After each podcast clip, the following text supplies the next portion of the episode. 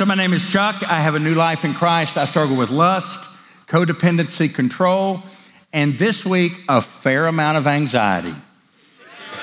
Good to see everybody tonight. I also serve here on Monday nights as a regen coach, which means I partner with step group leaders and coaches in groundwork, partner with their groundwork leaders to help make that experience as good as possible. And I also help regen churches all over the country develop and start their regen ministries. So that's why I get an opportunity to kind of be here tonight and share with you a little bit. But I want to kind of tell you that this is about unpacking the book of Romans. Romans 9 to 11 is my specific task, but we have been on this journey of kind of at a high level understanding and really kind of uh, figuring out what is Paul trying to say to us as he is speaking to the Roman church.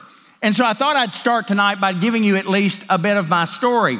So, October 17th, 2021, a week from this past Sunday, I got to celebrate an anniversary. For it was on October 21st, 2005, that I was released from the Huntsville unit in Huntsville, Texas, as a prisoner. What you see in that red bag that I'll talk about more in just a few minutes is everything I owned in the earth on that moment I was released. Now, I have to tell you a little bit about that day.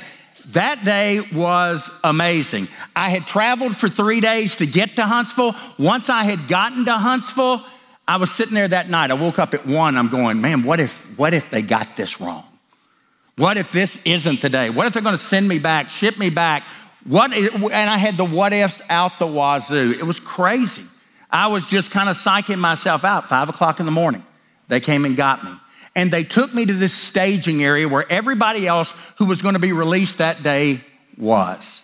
And when I got there, they took me and they began to dress me out. Let me tell you why that's important.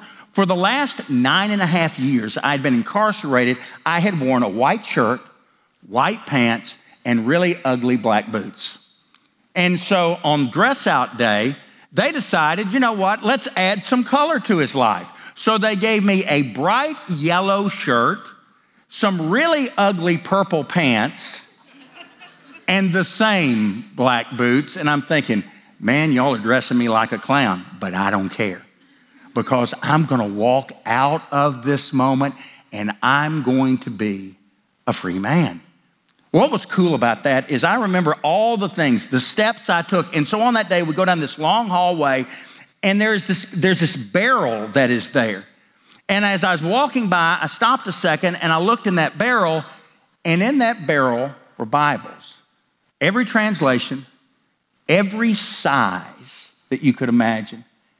And I'm sitting there really in a great deal of sadness because I'm thinking, you mean the Word of God that sustained you all these years you were locked up?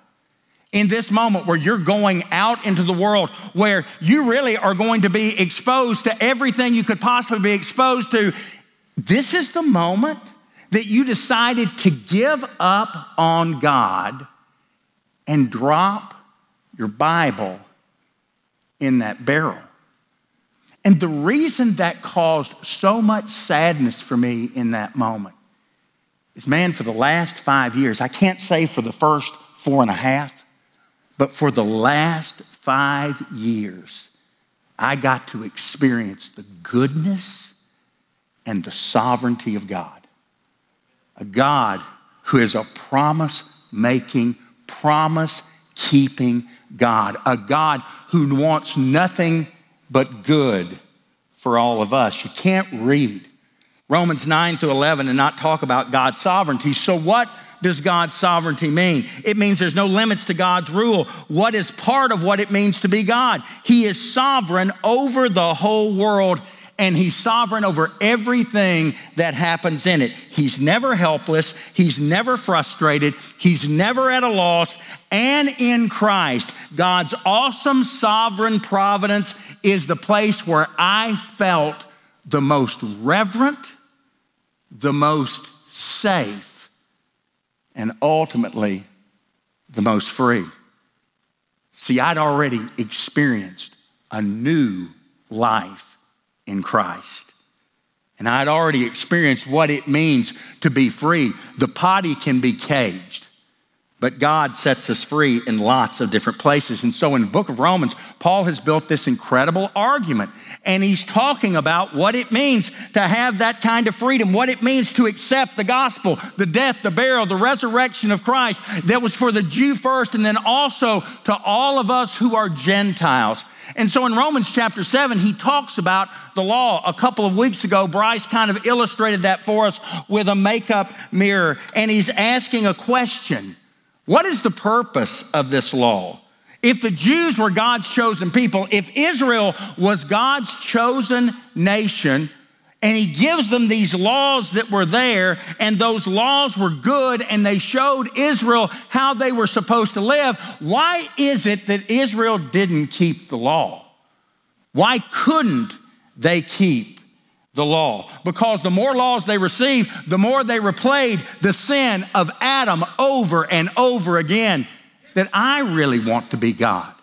I want to make the decisions that only God should make for my life. I want to be the one that sits in that seat. And therefore, the law made Israel that much more guilty. And that's the point. God's goal was to make it clear that evil had hijacked the heart of man. The law, good as it was, could do nothing about the hard issue that you and I have. And so, Romans chapter 7 is this place where we sit there and, and we wonder, what is Paul going to do then in Romans chapter 8? And you can't read Romans chapter 8, verses 1 and 2 without your heart beginning to sing and your feet beginning to dance. As Paul says, therefore, remember what I, what I just said? That man, you know, the things I want to do, I don't do. And the things I don't want to do, those are the things I do. What a wretched man I am. Who can save me from this body of sin? Therefore, there is no condemnation no condemnation for those that are in Christ Jesus. For the law of the Spirit of life has set you free in Christ Jesus from the law of sin and death. So the law is like a magnifying glass that shows every flaw that we have. And Paul says in Romans 8, the gospel has set you free from all of that and has helped us understand we can't keep the law. But by the Spirit of God, we're able to do what the law really wanted us to do in the first place to love the Lord our God with all our heart, soul, mind, and strength, and to relationally love our neighbors as we love ourselves. And so, if you look at Romans 1 through 8, in reality, it's one central uh, thread of thought. So, there are questions, though, that it raises. If you know the story of the Old Testament, Paul's argument begging is this What about God's promises to the nation of Israel? Will God remain faithful to Israel? And in chapters 9 to 11, Paul gives an unequivocal answer to that. He says yes, because God is a promise making, promise keeping God. In Genesis chapter 15, he made a promise to Abraham that he was going to make of him a great nation and give him land and seed and blessing. And when you come to Romans 9 through 11, you go, okay, how is God going to fulfill all of that? So, chapter 9 is about Israel's past, chapter 10 is about Israel's present, and chapter 11 is about Israel's future. And so in chapter 9, you see Paul's anguish over his fellow Israelites who don't see Jesus as the Messiah. And in chapter 9, Paul reminds everyone that being an ethnic Israelite was never the point. God always used a subset, if you will, of Abraham's family. He chose Isaac over Ishmael. He chose, he chose Jacob over Esau. You see it happen over and over again. And this promise is carried on by those who follow Jesus. People both inside and outside God's family have rejected God's will. And then also in chapter 9, he uses two illustrations of that. He uses the golden calf story, which is kind of illustrated through a quote in Exodus 33, and he uses Pharaoh's rebellion. God's people, while Moses is receiving the law on the mountain, have formed an idol and they're worshiping the idol, God's chosen people, and at the same time, Pharaoh, who was not a part of God's chosen people, He had rejected God by hardening his heart on a continuous basis and saying no to what God was doing. The Jewish people were to be God's chosen people, and He intended them to be a light and a blessing to all the nations of the earth. They were a, set, they were a group of priests, men and women set apart set apart to do the things in the world that God would have them to do so the world could understand that God is not only not mad at us, God has a plan. And that plan is going to be fulfilled regardless of what anyone does to try to short circuit their, that plan. It wasn't that God's word had failed, it wasn't that God was unjust. But listen, what they tried to do is what you and I try to do. They tried to relate to God with a works based identity. That if I'm good enough, if I keep the law well enough, if I'm able to check everything in the box, I will be completely and evermore justified but it's never been about keeping the law. It's always been about faith. And you never can leave Romans 9 without understanding this from start to finish and everywhere in the middle, salvation, your new life in Christ is 100% about what God has done. The gospel has never been about do. The gospel has always been about done. What Christ has done for us. Ephesians 1, if you look at verses 3 through 6, you'll hear Paul sit there and say, Before the foundations of the earth, God saw you in Christ. This has always been his plan. And God has always been a promise making, promise keeping God. And so you get to Romans 10, which is about Israel's present, and you can't read Romans 10 without really focusing on verses 8 through 10. But what does it say? The word is near you, in your mouth and in your heart. That is, in the word of faith that we proclaim. Because if you confess with your mouth that Jesus is Lord, and believe in your heart that God has raised him from the dead, then you will be saved. For with the heart one believes and is justified, and with the mouth one confesses and is saved. The reason the Israelites rejected Jesus is they were trying to approach God on the basis of their resume. And listen, if we're honest, we've tried to approach God that way sometimes too. We've thought if we can just get this many things right, we will be in good, good shape. Salvation was near to the Jewish people, just like it's near to us, but we have to stop insisting to relate to God on the basis of what we are able to do. What we do is in response to what God has done, and God Himself even creates that want to within us. Salvation is 100% about what God has done. Really, we come to God like this hands that are completely empty. There's an old hymn that has a verse in it that says, Nothing in my hands I bring. I don't have anything to bring to God. Simply to the cross I cling. It's what God has brought to me in the person of Jesus. So in chapter 11, Paul asks, What's Israel's future? And is God written off his people? And the answer to that is no, because there are tons of Jews who, rep, who, who believe that Jesus is the Messiah. Paul says, I'm one of those people.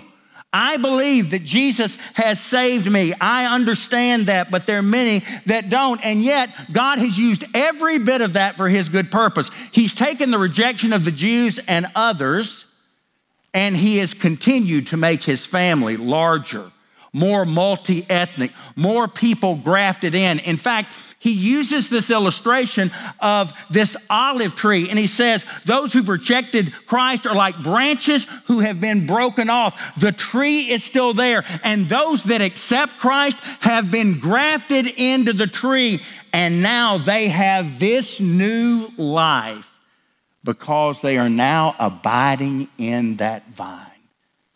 And that vine is, is Jesus himself. And Paul says one day Jesus will be acknowledged by his own people, but he doesn't give any details as to how. But here's what Paul is trusting God is a promise making, promise keeping God.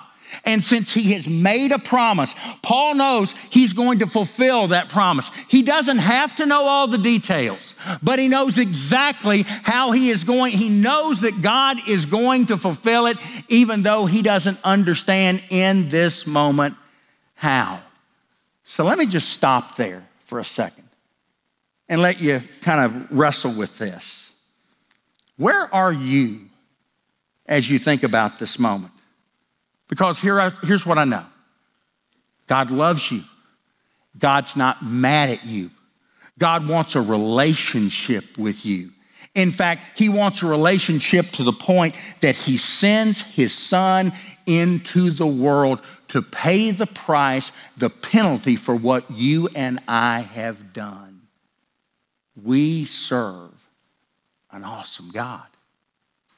And as we look at this and as we think about this. You and I have an opportunity to cooperate with what God is doing by being light in this dark world. Listen, when Jesus tells us that we're to be salt and light, salt is put into the world and by as a preservative, as a seasoning, it makes the environment it's placed in better.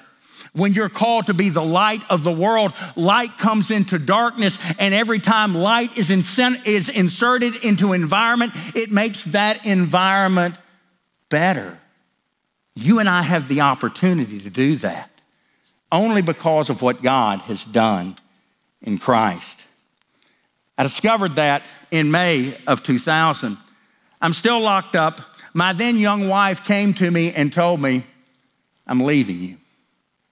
And in that moment, I was absolutely devastated.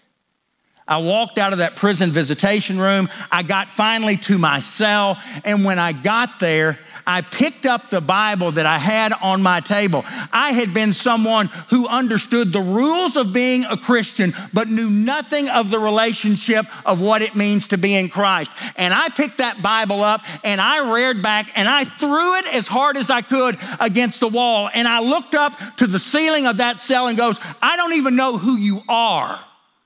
I don't know why in the world I should trust you. Granted, I wasn't looking at the things that got me incarcerated that put me in that situation, but I'm sitting there angry at God.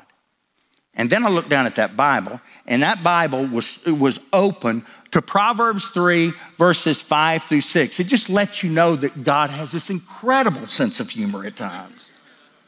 Trust in the Lord with all your heart and do not lean on your own understanding. In all your ways, acknowledge him, and he will make straight your path. I kid you not. I read that and I got down on the floor of that cell and I pounded the floor of that cell as hard as I could, sitting there saying, I don't know how to do that. And then I realized I'd prayed the most honest prayer of my life. I didn't. I didn't know how to I had no clue how to do it. A seminary degree, a 16 year ministry career, degree, I failed to realize that the gospel isn't about do. The gospel is about done. And I leaned against the wall of that prison cell and I sat there and told myself Romans 10. If you confess with your mouth and you believe in your heart that Jesus has been raised from the dead, it's the gospel, you'll be saved. Walked out of prison with all of this stuff, but it wasn't much of anything. See, I walked out with a lot more. Every day for 21 years, I have been praying, God, teach me how to trust you. And every day I'll try to figure out what it means for me to trust you and I'll follow in your pathway. And that promise making, promise keeping God has never failed me. Not one time. You know, I came out with some good stuff, a hot pot. a really ugly bowl. I came out with a radio that you can see through because, after all, we criminals might hide things in that radio, so you have to kind of do that. But I also came out with these two things that Bible that I had thrown against the wall of that cell. This little Gideon Bible that I'd been given when I was locked up that had the New Testament, the Psalms, and the Proverbs that were there all of the things that were there. See, I walked past a barrel full of Bibles, not understanding how he could throw the word away, yet knowing that God had met me every day for the past five years, and he had let me experience this thing called the sovereignty of God. That in Christ, God's awesome sovereign providence is the place I felt the most reverent, the most secure, and the most free. He never left me, he never forsook me. He never stopped running after me. And his promises are true. I was driving in my truck a couple of years ago, and this song came over on the radio, and I had to stop. And I really had to stop so I could listen to it, Google, so I could see the words to it. But it had a chorus in it that I keep singing to me, to myself each day because it really means a lot to me. The chorus said these words All my life, I have, you have been faithful. And all my life, you have been so, so good. With every breath that I am able, oh, I will sing of the goodness of God. Ah. And that's the message of Romans 9 to 11. So, in the life of our friend Rochelle, you're going to get to see how God's goodness and God's sovereignty has worked in her life. Will you welcome Rochelle?